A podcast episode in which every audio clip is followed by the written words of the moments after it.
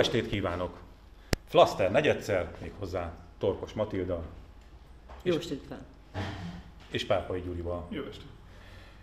Tudjátok, miért rossz heti műsort csinálni? Ez Szerintem jó. Off topic, de ez most hirtelen rátok néztem, és ez jutott eszembe, mert hogy minden egyes beköszönéskor így szembesülsz azzal, hogy megint mennyit ment az idő. Na, de ez ilyen őszi felvezetés, sennek se volt jó. Szóval tegnap a kötött fogás drámai adásában már beszélgettünk egy kicsit az egészségügyről, de hát ugye az van, hogy sok bába közt elvész a sürgősségi osztály, úgyhogy beszéljünk egy kicsit ismét a témáról, Zaher Gábor felmondásával kapcsolatosan, vagy induljunk onnan, aztán majd meglátjuk, hogy hova jutunk. De még mielőtt beleállnátok ebbe a sürgősségi osztály témába, arra emlékeztek, hogy három hónappal ezelőtt mit nyilatkozott ugyanez a Zaher Gábor a Magyar Hírlapban? Minden nagyon szép, minden nagyon jó, minden meg vagyunk elégedve. Úgy van, minden rendben van a Honvéd sürgősségi osztályon. Néhány orvos valóban hiányzik, de még így is az országos átlagot jóval meghaladó számban vannak orvosok, és teljesen rendben van minden. De hát azóta eltelt néhány hét. És te mondtad, hogy hetek telnek ez a terület. Ja, fú, akkor viszont jól kitoltam magam, hogy így. Na jó, ez tényleg csak úgy mellékszálként, viszont a friss magyar hangban van egy jó kis cikk a, a sürgősségi cím, osztályokról. Címlap sztori szól erről, mindenki legyen meg holnap a magyar hangot, mert a hátteréről is írunk. Ugyanis itt a, a, ez a jéghegy csúcsa, hogy az Aher Gábor most lemondott. A probléma a sürgősségi betegellátással van, tehát ez egy egészségügyi szervezési probléma hiszen hogyha egy, egy sürgősségi betegellátásban kevés az orvos, sok a beteg, akkor két dolgot lehet csinálni. Vagy megnézzük, hogy hogy lehet onnan betegeket átirányítani máshova, vagy több orvos kell, vagy több kórházat kell, a fővárosban van néhány kórház, több kórházba kell megnyitni sürgősségi betegellátó osztályokat. Hát de gondolom, hogy itt egy más megoldás érvényes, ami leginkább a túlóra kifejezéssel. Aki nem, aki nem fizetett túlóra. Igen, illetve a botrányosan ö, nevetséges áron elszámolt túlórák, ami, ami a bot, amiből ö, ilyen hát, nagy felháborodás lett. De a lényeg az, és én még a Magyar Nemzetben, amíg még volt Magyar Nemzet, ö, utolsó hónap, választás előtt pár hónapban beszélgettem Sinko Eszter egészségügyi szakközgazdásszal, aki megfényezte az Orbán kormányt, hogy mennyi pénzt költött az egészségügyre, és valóban vidéki kórházakra rengeteg pénzt, nagyon szépen felújítottak jó néhány kórházat, viszont a, a működtetésre, mintha nem fordítanának eleget, illetve mintha nem fordítanának elég energiát a szervezésre. Tehát a probléma lényege valahol ott van, ahol a Sinko Eszter is mondta, hogy a járóbeteg ellátásban, tehát az ezt, régi STK-kban nagyon szükre szabták a volumenet, hogy volumenit annak, felülről korlátozták, hogy milyen szakvizsgálatokat lehet ellátni. És akkor az azt, azt eredményezi, hogy a házi orvos akihez elmegy a beteg, és azt mondja, hogy migrényszerűen fáj a fejem, vagy, vagy ami 600 ok miatt lehet, de nyilvánvalóan műszeres vizsgálatot és szakvizsgálat, komoly szakvizsgálatot igényel, vagy egy fülzugás, ott is 18 helyre elküldik az embert, hogy kizárják a daganatot, egyebeket. Tehát, és ez az SZTK-ba végigjárva, ez két hónap, vagy még több. Emiatt történik az, hogyha valakinek ilyen nagyon gölcsös migrényszerű fejfájása van, fogják és beutalják a sürgőségi betegellátásba. Ott, ha még egy olyan nagyon erős rohama van a betegnek, akkor még mentővel is bevitetik, és akkor onnantól kezdve a protokoll szerint el kell járni, és ott 24 órán belül biztos, hogy el kell végezni a protokoll szerint az összes műszeres vizsgálatot. Egyébként ez annyira Ugyan. igaz, hogy nekem van néhány orvos ismerősöm, és kérdeztem tőlük, hogy hogy lehetne például a Honvéd Kórház sürgőségi ellátásáról valamilyen anyagot készíteni, de hát nem úgy, hogy oda megyek, de úgy. Csak hogy nem úgy megyek, hogy újságíró, hanem ezért Beteg. Valami beteg. Hát mondjuk szerintem vagyok annyira vacak állapotban, hogy, hogy akár a sürgőségre is kerülhessek. Na de hogy ő is ezt mondta egyébként, amit te mondasz, hogy mondjam azt, hogy van itt alul valami mm. nagyon komoly szúrás, ami olyan nem, nem tudom mi, hol valami, és hogy azt, azt fogják mondani, hogy akkor irány a sürgőség, hogy egyből oda fognak átküldeni. Tehát akkor tényleg úgy tűnik, hogy a rendszer az úgy működik, hogy ami nincs benne a, a alapellátási volumenben, mert ez annyira megtetszett ez a szó, akkor azt nyomják rá a sürgőségre. Tehát nagyon könnyen ki lehetne deríteni, Gábor, mindjárt dobom a szót, átadom a szót. Hogyha megnéznék az elmúlt fél évet, hogy az ott lévő, az ott megfordult betegek milyen panasszal, hogy mivel mentek oda, és kiderülne, hogy valóban hány százalékuknak kellett, hogy oda kerüljenek, uh-huh. és, és hány került mások miatt. De az tényleg botrány, amit a kollégáim ö, írtak hozzá a, a cikkem, mert hárman jegyezzük ezt az okos cikket, a, hogy volt, volt olyan eset, hogy, hogy 15 percen belül kéne átvenni a mentőstől a beteget. És volt olyan eset, hogy 13 mentőautó állt sorba, órákig, a Honvéd kórház előtt, hogy átadja a betegét. Viszont az látvány. Azért az nagyon durva, hogy mentővel bevisznek egy beteget, tiz, a protokoll szerint, hogy az szabály szerint 15 perc alatt át kellene, hogy vegye egy orvos, és a mentővel érkezett betegek is órákat várnak. Most aki csak úgy érkezik a sürgőségi betegellátásba, mert elvágta. Igen, akármi, vagy a kezét elvágta és el kell, hogy lássák, akkor az Esélyben. mire számíthat? Uh-huh. Vagy infarktus gyanúval megy be valaki, és nem a mentővel viteti be magát, hanem ő megy be autóba, vagy a családtagja viszi be. Persze, tehát egy... tényleg az, mint egy szűk üvegnyakon keresztül egy folyadékot próbálnak el átölteni, és akkor az valahol megakad. Azt nem tudom, hogy én nem álcázásból, de én amúgy voltam sürgősségén egy ilyen másfél-két évvel ezelőtt. Nem tudom, hogy ti voltatok-e, vagy volt ilyen tapasztalatok. Mert ha ráadásul, tehát az is egy érdekes, hogy milyen ez beteg oldalról megélni, mert mindjárt beszélünk szerintem az orvosokról, de én nem a Honvéd kórházban, a Merényiben voltam, sőt ráadásul most már megszűnt Magyar Nemzet szerkesztőségből mentem oda a kiugrott vállammal, és áldogáltam olyan négy-négy és fél órát egy olyan folyosón. Kemény idők voltak a Magyar Nemzet. Hát és ráadásul ez nem valami szerkesztőségen belüli verekedésnek a következménye volt, csak még bementem dolgozni, de aztán kiderült, hogy én így nem fogok, mert mire beértem így némi folytonosság így hiány képződött a, az egyik karomon. Tehát ezt úgy kell elképzelni, hogy én akkor oda valahogy bejutottam, és mondjuk négy és fél órát áldogáltam egy olyan folyosón, ahol nem lehetett leülni, mert a nálam rosszabb állapotban lévő emberek ültek, akkor mellettem nagyon szerencsétlen helyzetben lévő embereket tologattak, tehát az egész hihetetlenül lehangoló volt. És nyilván itt, itt mindig az a kérdés, hogy, hogy ilyenkor ki a hibás, vagy ki miről tehet, és kiken csattan ez a dolog. Tehát nyilván ez azért is történt, mert ott megkérdeztem valakit, éppen baleset volt valamelyik autópályán, vitték több felé az embereket, és aki vérzik, az mindig elét kerül, hogyha te nem vérzel. Tehát mondjuk van egy ilyen nagyon leegyszerűsített. És segítettél magadon ezzel? Nem, ezt, ezt így nem oldottam meg, de egyszerűen tényleg azt látta az ember, hogy csak egy példát mondok erre, ez mondjuk szervezési kérdés lehet, hogy az első év, és ilyenkor leadod a tajkártyáról. Odaig, hogy eljut, eljusson az ember, ott mondjuk az egy ilyen órába telt. Volt egy ablak, ami le volt húzva, hogy kopogtak, akkor szóltak, hogy tudják, hogy kint vagyunk, mm. majd jönnek, és nagyjából egy órát várta arra, hogy egyáltalán úgy lesz, hogy bekerülj a rendszerbe.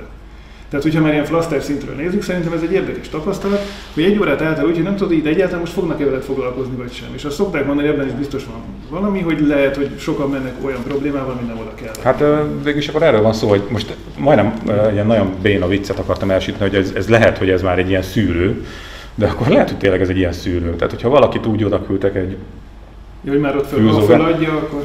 Hát, de a Sinko Eszter, nyilván ő egy olyan intézetben dolgozik, akik ezt kutatják, azt mondja, hogy ha az STK-kba, tehát a járóbeteg ellátó szakrendelőkbe eltörölnék a volumenkorlátot, az elején nyilván rázudulnának a betegek, tehát nagyon, nagyon leterheltek lennének az ottani orvosok, viszont utána ez lecsillapodna, és ugyanakkor mentesülnének a sürgőségi betegállátó osztályok, hiszen azokat a betegeket, akiket az SZTK-ba ki tudnak vizsgálni szakorvosok, és a házorvosok meg utána kitalálja, eldöntik a kezelést is, a, ezek nem kerülnének be a sürgősségi betegellátó kórházakba, ahol tényleg a, a legsúlyosabb De eseteknek kell a, kerülni. Szerintem ott van a kockázat, amit mondasz az elején, hogy a, az első időszakban kvázi összeomlana a házi orvos. Nem, ó, nem, nem. Vagy legalábbis súlyosan leterhelődne. Súlyosan leterhelődne. Az, elején, ezt, ezt megkockáztatni, ahelyett át lehet tolni akkor a sürgőségére, hogy hát ott úgyis mindig De ilyen vészhelyzet van. ezt a felső korlátot nem, nem feltétlenül kapacit, kapacitás hiány okozza,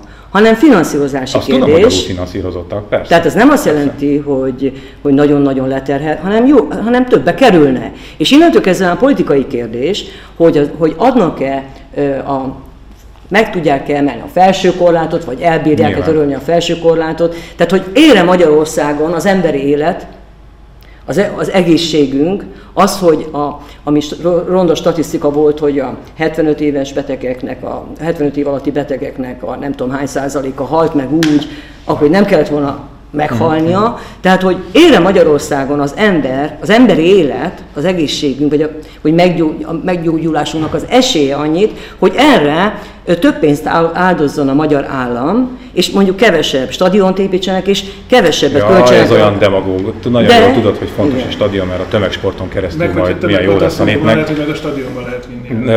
Az jutott erről eszembe, hogy amikor én szembesültem ezzel a, a, az egész egészségügyi rendszerrel, akkor lett nyilvánvaló számomra, hogy mennyire tolják az embert, azt nem tudom, hogy szándékosan-e, vagy, vagy egyszerűen csak így alakult ki, vagy így alakul, a, a privát egészségügy felé. Minden egyes lépésnél uh, ott van az, hogy te lép ki ebből a, a hosszas várakozásból és csinálj valamit, mert hogy uh, ugye, ha már a magyar hírlapot említettük, akkor említsük megint a magyar hírlapot, de tegnap előtt jelent meg náluk az az írás, hogy soha ennyi orvos még nem praktizált Magyarországon, ami egyébként igaz, csak azt nem írták meg bele, úgy van, ebbe a cikkbe bele, hogy nagy részük az már a privát szférában van, a magánegészségügyben van.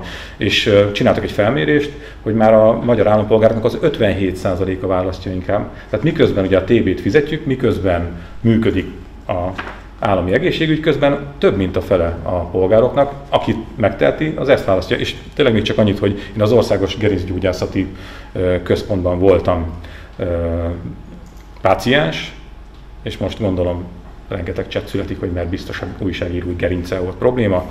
Szóval, hogy minden egyes pontján oda mentem, leadtam a tajkártyát, mondták, hogy két hónap múlva van, de meg lehet oldani, hogy egy hét múlva. Mondtam, hogy nem, én ezt szeretném. Eltelt a két hónap, mentem a következő vizsgálatra, azt mondták, hogy oké, okay, megvan az eredmény, de nem adjuk oda csak két hónap múlva. De oda tudjuk adni két nap múlva is, viszont azért, tehát ha betettem volna a rendszerbe olyan 200 ezer forintot minden egyes stációnál, akkor mondjuk lezavarom az egészet egy hónap alatt, így viszont egy év volt. Nem kell ehhez a magánegészségügyhöz magá, tehát magánkórházba menni. Ez előfordulhat egy állami egészségügyi intézetben. Ez az volt ugye a, a Országos Gerincgyógyászati Központ. Igen.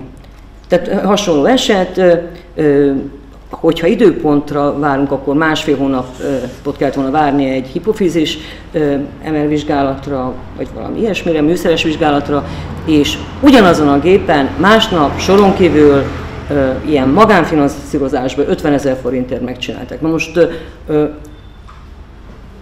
az ember fizeti a, a TB-t, amit kell, és akkor eldöntheti, hogy most a gyereke, gyerekének fájjon-e még a feje két hónapig, vagy 50 ezer forintért másnap megcsinálják a vizsgálatot, mert hiszen a, kell az Ott van, a, igen, egy kell nagyon, az a nagyon aljas a dolog, abszolút. Igen. igen abszolút Csak kérdés, hogy ezt tudatosan ezt kérdezte, ezt nehéz megmondani, de az biztos, hogy van egy rosszul működő rendszer, és mellette azt mondod, hogy ez jobban működhet, ha te valamennyit fizetsz, és az legálisan működik, még akár illegálisan is, de még legálisan működik, akkor előbb-utóbb lesz, hogy elindulnak arra felé. Ez teljesen természetes, és hogyha e- egészségügyről van szó, később majd oktatásról van szó, hogyha valaki jobbat akar a gyerekének magának, akkor erre felé fog indulni. És azért annyit hadd tegyek hozzá, hogy ez az orvosokat is tolja ebbe az irányba. Egészen egyértelműen. Tehát nekem is olyan ismerősöm, aki úgy dolgozik a Honvéd kórházban, hogy ő amúgy vállalkozó, egy magánegészségügyi centrumban dolgozik, és bizonyos munkakörben bizonyos ideig visszadolgozik a Honvéd kórházba mhm. is, és neki sokkal jobban mentesül egy csomó dolog alól, amivel ott szembesülne. Tehát őt, fogja, őt például nem fogják beosztani úgy ügyeletre, hogy aztán nem kapja meg a... Hát tudom, hogy demagógia, de mégis eh, egy államban az adót az emberek nem azért fizetik, hogy, hogy ha bajban van, akkor a egészségügyi rendszer az működjön tisztességesen, a gyereke kapja meg a lehető legjobb oktatást, legyen esélye minden tehetséges és Igen, az, a, az a baj, hogy, hát, hogy, hogy tényleg már úgy beszélünk ezért? erről, hogy mintha demagógia lenne, de hogy de, hát, hát, hát erről van szó. bizonyos dolgokat. Tehát, nem ezért, azért, van az állam. A, tehát a mostani kormány mondta korábban azt, hogy más kormányok mennyire rosszul tették, hogy fizetősebb irányba próbáltak elmozdítani az egészségügyet, itt meg létrejön egy olyan egészségügy, hogy nem mondja senki, de mégis arra felé menekül. Hú, egyébként ilyen, ilyen Tehát, e-mailből, ha mi megvan az újságírós vagy a hivatalos e-mail címed, akkor napi hármat kapsz a Fidesz frakciótól, hogy azok a szocialisták mondják, hogy is akkor innen. Hát persze, de, de akkor meg... Na jó, és akkor az milyen alapon? Tehát én azt mondom, hogy néha, bocsánat, de hogyha ezt őszintén csinálnak, hogy azt mondjuk, hogy te kapsz egy fapagos szolgáltatást, és itt nem arról van szó, itt az van, hogy például egy Zaher Gábor bele van állítva, hogy az utolsó lehelletéig védelmezze azt, amiről ő is tudja, hogy szakmailag védhetetlen, mert nyilván viccelődtem én, hogy eltelt pár hét. Hát nem három hónappal ezelőtt képződött ott az a probléma, amikor más típusú orvosokat kell beosztani, akik nem is oda valók, és még a túlórát se fizetik ki. Hát, de és szerintem ennek több szintje van, tehát hogy egyrészt van ez a, ez a makroszint, ahol vannak volumenkorlátok, nem tudom még, és a másik, én egy picit visszaeveznék oda, amit én kezdtem mondani, hogy ha te bekerülsz ebbe, akkor azzal szembesülsz, hogy egyáltalán mennyit vársz, stb. És az egész az orvoson csattan. Az orvos azt nagyon rosszul éli meg, mert ő tudja, hogy ő nem azért nem teljesít jól, mert mm mert nem akar, vagy ilyesmi, hanem egyszerűen ilyen... Nem engedik el a beteget És egy olyan szituáció van, nyilván senki nem vigadozni jár az egészségügybe, de mindenki az elejétől végig végletesen rosszul érzi. Tehát én szerintem egy csomó olyan szervezési dolgot meg lehetne csinálni, egy kicsit páciensbarátabbá tenni ezt a rendszert is, Másrészt meg lehetne akkor vagy azt mondani, hogy akkor tényleg tegyünk bele pénzt és hozzunk ki belőle valamit, vagy mondjuk azt, hogy mi fapados egészségügyet tudunk neked biztosítani a te adódból, de akkor vállaljuk föl ennek akár a politikai jódigmát is, hogyha ha ezt vállaljuk. És akinek meg van pénze, az menjen a magát. Hát ezt uh, nem fogják vállalni, inkább fű alatt teremtődik meg ez a magán uh, világ. Nos, ha már említettétek a sulit, akkor beszélgessünk erről is egy kicsit. Induljunk onnan, hogy ugye Szabó Tünde sportért felelős államtitkár posztolt egy képet a gyermekei iskola kezdéséről a Facebookon, ami egyébként szerintem most már népszokás. És ebből derült ki, hogy az ő ikrei az méregdrága magániskolába járnak, ami ráadásul a nyílt társadalom elvei szerint működik, és azt is hirdeti. Aztán ma pedig Kásler Miklós miniszterről írták meg, hogy az ő gyermeki és unokái is a privát szférában képezték, illetve képzik magukat, és azért ebben azért van némi pikantéria. De a kérdés számomra nem ez lenne, hanem az, hogy hogy ez magánügy vagy közügy. Én ezen tényleg nagyon sokat gondolkodtam. Tudom, lehet, hogy ez egy kicsit ilyen mellékszál, de hát ez a Flaster című műsor, hogy magánügy vagy közügy. Tehát néztem én is ezeket a fotókat, vagy a Káslernak a gyermekeit, unokáira így gondolok, hogy mennyiben közügy ez. Beszélni kell erről, foglalkozni kell ezzel, vagy, vagy Hát a legegyszerűbb válasz az volt, legalábbis Szabó Tünde esetében, mert úgy látom, hogy Szabó Tünde ügy az csak felvezetője volt a Kásler ügynek, mert a Kásler problémát a sokkal összetettebbnek, vagy pikánsabb. Nem, valószínűleg valaki bedobta ezt az információt, miután Szabó Tünde posztolt. Igen, és, és hát maga a Kásler ügy szerintem, ami, ami esetleg, vagy ami inkább ügy.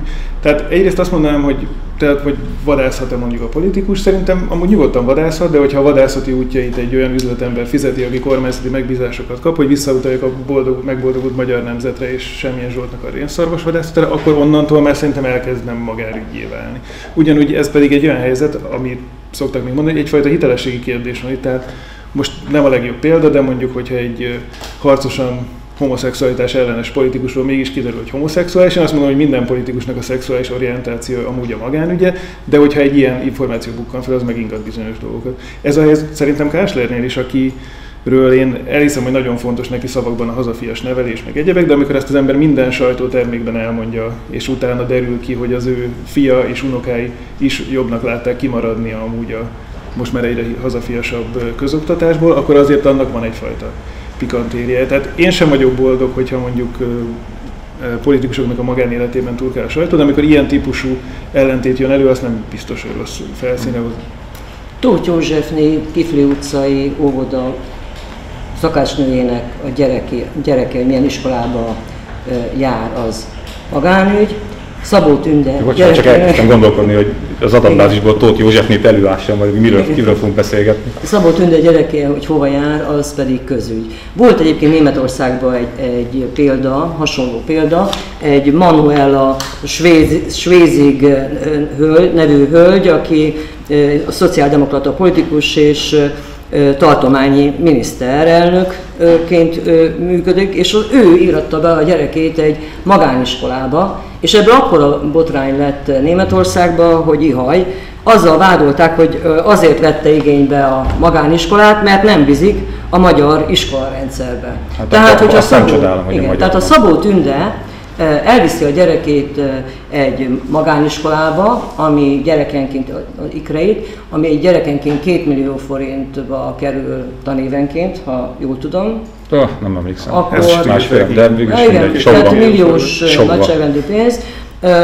Az, az nem azért közügy, mert hogy ilyen sokba kerül, hanem azért, mert magániskola, és nem, a, nem annak a, az állami iskola rendszernek az egy intézménye, amit minden magyar állampolgár gyereke el tud érni. Akkor kicsit hagyjuk a politikus csemetéket a magániskolában, és jöjjünk vissza az állami oktatásba. Ugye az Index hozott egy cikket, miszerint 4325 tanár hiányzik az állami oktatásból, Ők úgy hivatkoztak erre, hogy ez a kliktől kiszivárgott információ, a klik meg azt mondta, hogy tőlük biztos, hogy nem szivárgott ki, mert nincs ilyen anyag, és hogy nem is hiányzik ennyi tanár, csupán néhány száz fő esetleg. Mondjuk ez meg azért vicces, mert épp az első flaszterban beszélgettünk arról, hogy a klik vezetője akkor meg azt mondta, hogy egyáltalán nincs pedagógus hiány, eltett néhány hét. Én tele vagyok most ilyen vidéki történeteket, csak nem akarom én elbeszélni a műsoridőt, de hogy hogy én elkezdtem utána járni ezeknek a vidéki iskoláknak, és hát a szülőföldem környékén nyilván ott vannak mi kapcsolataim, és egészen megdöbbentő dolgokat mesélnek nekem az otthon dolgozó pedagógus ismerősöm, barátaim. Például a Erdő Horvátiban bezárt az általános iskola, miközben 135 gyerek járt oda. Nem tudjuk, hogy miért, valami oka biztos van. Aztán van az én szülővárosomban két iskola, az egyik volt régen az elitiskola, ezek most már teljesen ö, szegregált iskolák lettek, és nem azért, mert azt akartak csinálni belőlük, hanem egyszerűen most már csak roma gyerekek járnak oda, ami alapvetően nem lenne probléma, csak a probléma ott van, hogy ezek a srácok iszonyú hátrányból, iszonyú méről jönnek, és nem nagyon tudnak velük mit kezdeni, mert a, a oktatási rendszer nincs felkészülve arra, hogy nem a betűket meg a számokat, hanem mondjuk a, a alapvető létezésnek a, kultúráját kellene megtanítani nekik, mert még nincs meg ez az ismeretük. Azt mondta az egyik pedagógus ismerősöm, hogy az a probléma, hogy kiáll az elsősök elé, és nem értik, hogy ő mit mond. Pedig nyilván nem fogalmazott túl a dolgokat. Aztán még egy ilyen kis történetecskét, hogy például a napközi az úgy van megoldva az egyik intézményben, ami azért nem olyan vagy nem, nem fontos dolog, mert hát napközibe készül el a házi feladat, meg ott foglalkoznak még a gyerekekkel, ugye. És úgy van megoldva, hogy nyitva van négy teremajtó, bent van a négy osztály, és van egy darab pedagógus jó esetben, de van, amikor csak egy ilyen kulturális közmunkással tudják megoldani, aki mászkál a folyosón, és így próbál bebenézni minden terembe, hogy mondjuk hát balhéne legyen. Alapfegyelmet se könnyű így fenntartani, nem hogy tanulásra De statisztikailag rendben vagyunk. Ez szerintem ugyanaz a helyzet, vagy a, legalábbis részben az, mint amiről az egészségügyben volt szó, szóval, hogy van egy olyan rendszer, ami nem feltétlenül jól működik, akkor abból elkezdenek kimenekülni és lehet, hogy csak egy másik iskolába menekítik a gyereket, lehet, hogy itt most az egyházi iskolák jelentenek egyeseknek ilyen menekülő utat, vagy akkor a fizetős oktatás, kinek milyen lehetősége van. És persze az valahol természetes is, hogy, hogy mondjuk a, a, az elit az mindig is valamiféle elit iskolákba járatja a gyerekeit, de azt szerintem egy nagyon nagy probléma, hogy ez a fajta mondjuk így integrált oktatás, vagy minek mondjuk, az, az hogyan működik. És itt most nem feltétlenül csak roma gyerekekre gondolok, hanem egyáltalán akik esenisek, tehát sajátos nevelési igényűek, vagy akiket a pedagógusok időnként kétfejű gyerekekként emlegetnek, és itt nem valamiféle biológiai csodáról van szó, hanem akik két főnek számítanak az osztályban, mert a problémás, más nevelési igényűeket így ö, szokták ö, emlegetni, tehát hogy ne legyen túl töltve az osztálylétszám, vagy esetleg olyan finanszírozás járjon utána. Hogyha egy-két ilyen diák van az osztályban, akkor a pedagógus sokszor nagyon nehezen tud ezzel mit kezdeni. Mert alapvetően nincs is rá felkészítve. Tehát én nem ismerem azért minden csinyát, bínyát a, a pedagógus oktatásnak, de a feleségem pedagógus, meg azért sok, sokan van azt hiszem mindannyiunk ismeretségi körében, aki ezen a pályán mozog, és azért kevesen mondják azt, hogy őket amúgy arra fölkészítik, hogy nem egy ö, osztálynyi átlagos gyereket kell tanítaniuk, hanem van egy-két valamiért speciális eset is, hogy hogyan lehet ezt úgy megtenni, hogy ne húzza le, vagy ne húzza vissza az osztálynak a működését. És hát ráadásul, bocsánat, még egy szó, itt a különböző minősítési rendszerek, meg egyebek miatt a pedagógusoknak egy csomó plusz képzésen órán kell átmenniük, én olyan típusú panaszokat hallok, hogy egyrészt ezek általában szakképzésileg sem érdekesek nekik, tehát mondjuk az angol tanár nem tud a saját területén tovább specializálódni, és a másik, hogy az ilyen típusú helyzetekre sem igazán készítik föl őket, hogy ami mondjuk a rögvalósága, vagy már, már azt mondom vérvalósága az osztályteremnek, hogy arra tényleg valamiféle módszertani, vagy egyéb segítséget kapjanak. Én két idézetet hoztam Hajnal Gabriellától, a Klebels központ vezetőjétől. Azt mondta, hogy betölthetetlen, betöltetlen álláshelyek vannak, de nincs pedagógus hiány. Meg azt mondta, hogy nagyon sok módszertani tartalék van a rendszerben.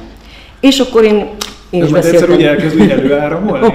Módszertani tartalékok vannak. Az jó. Na most De az azért lesz nagyon nehéz számon kérni, nem? Ja, hát elég nehéz. Befutott hozzám néhány információ. A Budán egy Bocskai nevű 11. kerület gondolom, Bocskai általános iskolába hiányzik ma matematika tanár, angol tanár, informatika tanár és technika tanár. Azon kívül egy másik érdekes információ futott be, az pedig a Városmajori gimnáziumból, ahol egy matematika-fizika szakos tanár a mai napon, ha jól tudom, kémia órát helyettesített, olasz órát, és van erkölcs tan vagy hitoktatás órát. Egy, egy reneszánsz. Tegnap viszont spanyol órán. Oh, oh, oh. De az az, az a zseni, Kásler szerint baj van a reneszánszal is, úgyhogy nem jó a reneszánsz. Polisztor, a tanár úr, tehát elképesztő. Tehát nincs... És ezek nem rossz nevű iskolák? Nem, nem, nem, bizony. Igen. Azt láttátok azt a kimutatást, ami most jelent meg a térképen?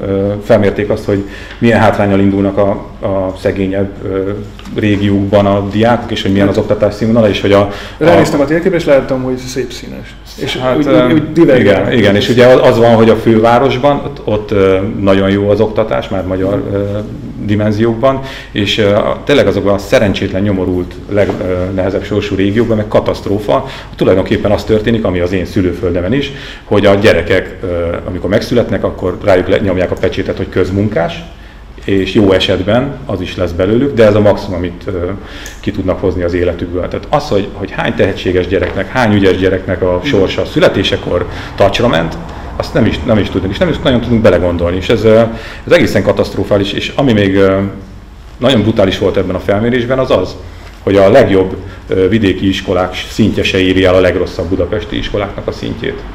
És újra termelődik a, Miközben ezek szerint a budapesti iskolákban is vannak olyan hátrányok, amiket nem gondolna az ember. És 2003-ban a 30 éven aluli pedagógus, 30 év alatti pedagógusoknak a százalékos arány 16 százalék volt, 2006-ban, 16-ban, ha jól tudom, akkor már ez 6 százalék alá esett, és ami nagyon durva, hogy majdnem a fele a pedagógusoknak 50 év fölötti. Tehát mm. lehet, hogy a Klebesberni úgy gondolják, hogy nincs tanárhiány, de holnap már biztos lesz, vagy holnap után. Igen, és hát ráadásul úgy tudom, hogy lehet, hogy még a magyar hang is foglalkozott, vagy az óvoda pedagógusoknál talán még rosszabb a helyzet. Tehát ott is, pedagógusoknál az generáció igen. nyugdíjba, akkor egyszerűen beláthatatlan, hogy honnan. Lesz és amit István mondott, az esélyegyenlőtlenség, tehát hogy hogy mennyire nincs esély, esélyük a vidéki gyerekeknek. Elkis Kornéliának lesz egy cikke a holnapi Magyar Hangban, ami azt Ez járta körül, igen, azt járta körül, hogy a vidéki diákok, akik egyetemre járnak Budapesten, nekik mennyibe kerül a budapesti tartózkodásuk és a mhm. saját maguk fenntartása, és ebből, és ebből az derül ki, hogy 70, illetve 100 ezer havi alatt, 100 ezer forint havi költség alatt ez nem oldható meg, akkor kérdezem én, aki közmunkás, és a gyereke tehetséges, és gimnáziumig eljutott, tehát bekerül az egyetemre, hogy fogják tudni őt támogatni a minimálbérből élő és a, és a, a közmunkás, kap, a közmunkát kapó szülők. Tehát ezekkel a gyerekekkel mi lesz? És nem feltétlenül úgy van az ám, hogy a polgári elitnek a gyerekei lesznek egy társadalomban legtehetségesebbek, mert a biológia az tud sok tréfás dolgot produkálni. Tehát előfordul az, hogy kunyhóból jön a legtehetségesebb, aki a világnak a javát szolgálhatná, és ez Magyarországon ma lehetetlen. Hát igen, Jönne. lehet ilyen szavakkal dobálózni, mint társadalmi mobilitás, az biztos, hogy ezt nagyon remekül be tudja fagyasztani, mert mint hogy ez ne működjön. És ha még egy megjegyzést ehhez hozzá lehet tenni, bár kicsit máshonnan között, vagy nem tudom, megfigyeltetek, hogy szerintem magára az oktatásról való beszéd el, így nagyon elvált egymástól, hogy tehát, hogy sokszor az merül föl, hogy mondjuk mit olvassanak a gyerekek, Jókait vagy Harry Potter. És mondjuk nem tudom, hogy releváns kérdés az borsodban, ah, vagy nem tudom. Nem. Szóval ez is egy ilyen furcsa dolog. Vagy jönnek a, az elit gimnáziumok, elit tanáriak, nyilván nagyon jók a maguk szakmájában, és elmondják mondjuk hírportálokon, szép színes cikkekben, hogy amúgy milyen jól lehet ezt csinálni és mondanak tök jó példákat, amik nagyon jól működnek abban a szűk közegben, és akkor ezek keringenek a Facebookon, és mindenki lelkesen kommentál, hogy milyen lehetne a magyar iskola rendszer, de hát egy olyan szűk szegmensről beszélünk, hogy már mondjuk egy kőbenyi iskolában nem működik, ez nem hogy tudom én, Budapest határtáblán. Igen, igen.